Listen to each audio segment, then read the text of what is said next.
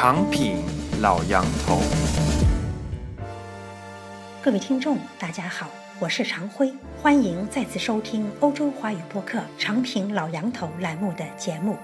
日前，我们采访了马丁博士，听取了这位西方的中国通对文革的想法和理解。今天，我们借老杨头的思考，再次接触文革的话题。老杨头曾在2008年发表《下一场文化大革命离我们还有多远》一文。今年至文革五十周年，老杨头在四月下旬撰文说，在各种铺天盖地的相关议论和评论中，更多的是发现。他希望引用旧文片段抛砖引玉，以期大家理性思考，对中国的问题和体制有一个新的思考角度。各位听众，请欣赏老杨头的博文：下一场文化大革命离我们还有多远？毛泽东发动文化大革命的原因众说纷纭，但有一点，我想大家都不能否定，那就是毛感觉政权不稳了，想发动文化大革命来保卫用枪杆子打了几十年才夺得的江山。那么，毛为什么觉得自己的江山不稳？是有人要夺权，是他看到了中国几千年历史上一次又一次兴起的改朝换代的农民起义即将爆发，还是帝国主义和修正主义要来侵略中国？我想这三点兼而有之，然而都不是最重要的。在发动文革前，毛已经把自己在全国人民中的威信弄得很高了。如果说他想更高，那也有可能。但却不足以让他发动对社会和文化具有摧毁性的文革。至于中国所有朝代面临的最大威胁——农民起义或者武装起义，老毛比谁都清楚。老毛自己就是靠农民起义和武装起义夺取政权的。所以，一九四九年之后，他三下五除二从经济和思想上彻底解除农民的武装。熟读史书的毛也很清楚。因为中国历史都无情地显示，中国农民不被一个腐败的朝代折腾个七八代人，弄得民不聊生、卖儿卖女的话，仁厚、老实、胆小的农民是不会揭竿而起的。至于第三个原因，帝国主义、修正主义的威胁，就更是无稽之谈了。老毛即便错误地判断美苏要入侵中国，他也从来没有害怕过。我没有任何理由为老毛辩护。但我想说的是，他当时确实没有受到多少来自各方面的威胁。那么，发动文化大革命是为了保卫自己政权，又从何说起？如果把老毛说成是一个心眼狭小，说成是一个变态的人，或者干脆说他七十岁以后老糊涂了，很容易解决问题，大家就不用讨论了。可是，那样是不是也太简单了？毕竟，当时社会主义国家发生类似文化大革命运动的不仅仅是中国，几乎每个社会主义国家都出现过类似文革的运动，有一些规模很小而已。这就让我们不能只是从老毛个人因素来考虑问题，而要深入到制度，把制度和人的因素结合起来，探索一下文革爆发的最大根源。由于不是专门研究这方面的。我的有些结论可能早已有学者和专家提出来过。毛泽东感觉自己的政权受到了威胁，作为开国之君，他对这个政权的感情难道不超过任何人？当他感觉到威胁时，他自然要起而捍卫。那么，这威胁来自何方？正是来自政权内部，来自他自己的手下的同志们。按说，如果那个威胁是来自个别的同志，他完全可以用其他的方式方法，可是他还是发动了文革，因为在他眼里，那些威胁了他的政权和地位的，不只是某位国家主席或者少数走资派，而是大批的已经开始集体朝资本主义走的同志加部下，而且他已经无法借助自己创立的体制去自救。老毛是一个理想主义者，从一九四九年之后。他就脱离了中国和世界的实际，他对中国几千年历史了如指掌，却对中国和历史的前途稀里糊涂。他对世界其他国家的政治制度一窍不通，却对自己创立的体制清清楚楚。他感觉到自己打下的江山在腐化堕落，他感觉到周围的战友都开始享受革命果实了，这和他的理想相差很远。他怎么办？等着那些贪污腐败的同志和部下把民众激怒起来，最后弄得人民揭竿而起，打倒他们，从而也推翻自己来之不易的政权。那种事，就是中国几千年密密麻麻的历史上每一页都记载的。老毛不会重蹈覆辙，可是由于他创立的这个体制，却从本质上无法消除权贵们沦落为鱼肉民众的贪腐分子。建国后，他虽然搞了各项运动，也都毫无作用。于是他发明了一个办法，说是发明，其实这个体制里的每一个最高领导都会走上这一步，就是从下面发动群众来对付夹在自己和群众之间的官僚和知识分子精英们。毛泽东很清楚。当一个政权开始腐败的时候，人民群众迟早有一天要造反，要来革当时那种文化的命。可是到那个时候，人民群众要革的就不光是那些腐败分子，而是滋生和怂恿了这种腐败的制度和政权本身，就是要革老毛打下的这个江山的命。他能够坐以待毙吗？与其等待人民群众自发的起来革命，不如自己先起来挑起这场革命，在自己的带领下，把中间那些腐败和走资本主义的坏分子革掉，来一次由自己亲自组织和指挥的群众自发的运动，打一场政权保卫战。这当然和有些学者说他是为了保护自己手里的政权是殊途同归。那个政权就是他创立的。他手里的权力也是来自于那个政权，于是轰轰烈烈的无产阶级文化大革命爆发了。不管现在那些曾经生活在激情燃烧的岁月里的文革遗老们如何怀念那场自发的革命，他们其实都是在老毛操纵下的扯线公仔。从头到尾，老毛只有老毛一个人没有失去对文革的指导权和控制权。现在评价文革，意见和分歧都不是太大。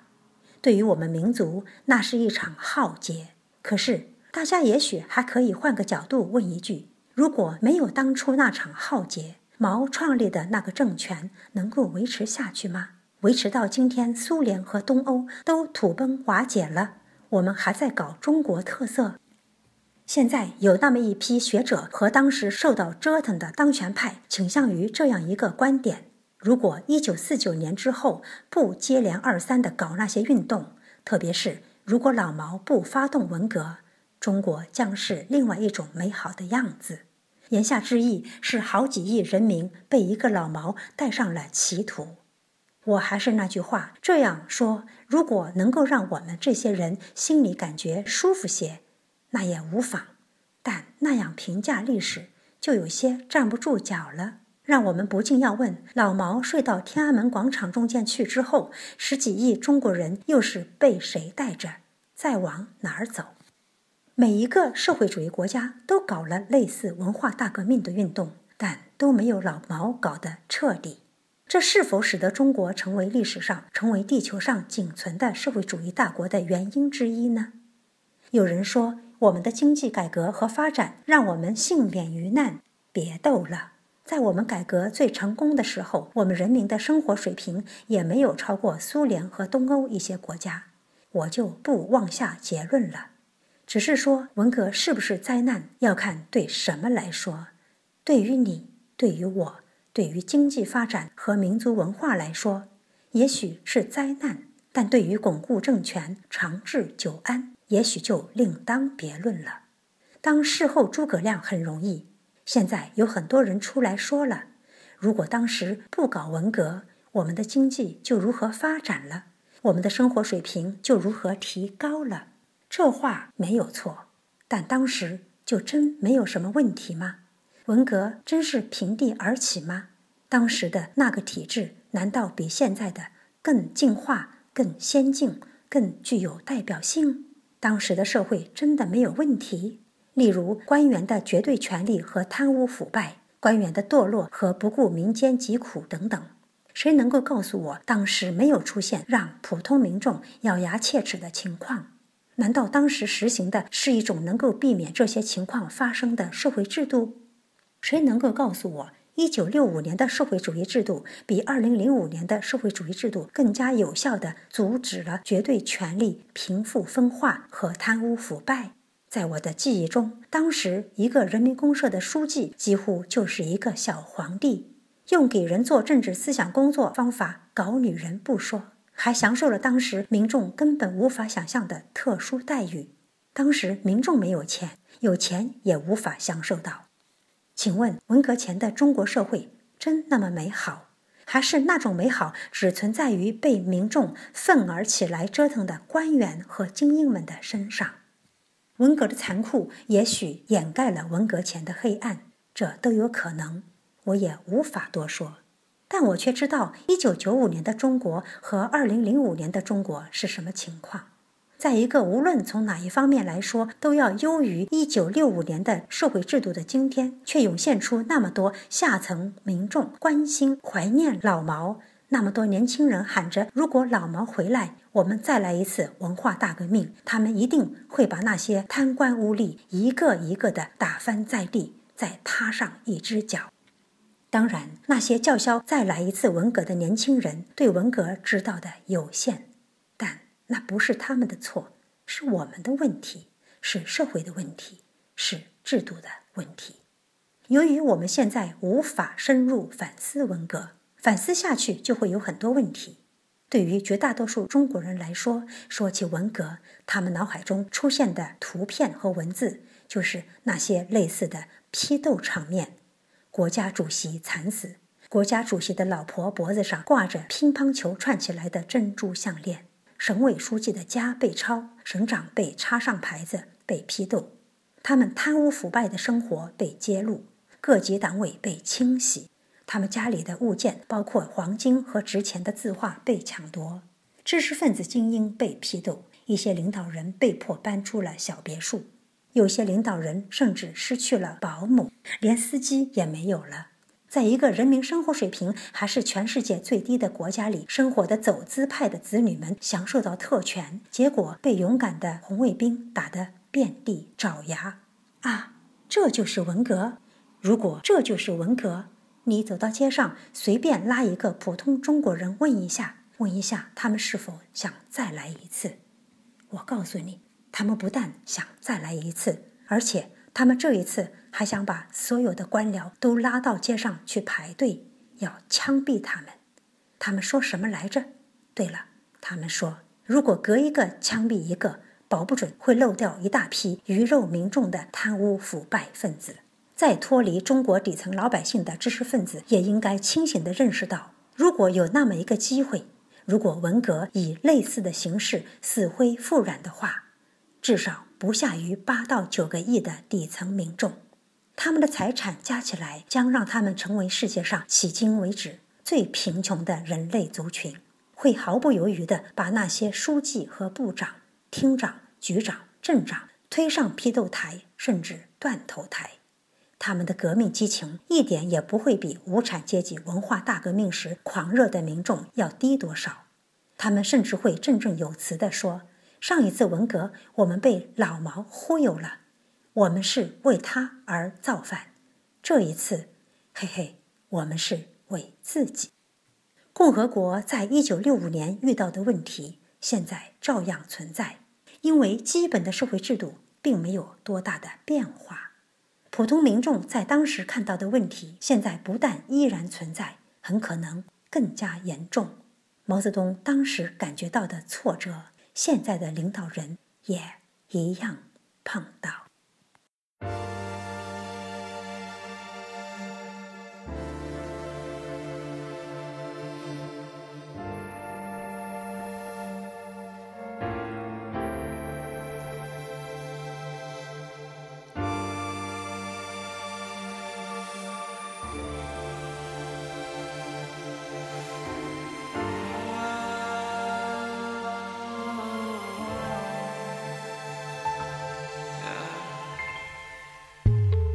This is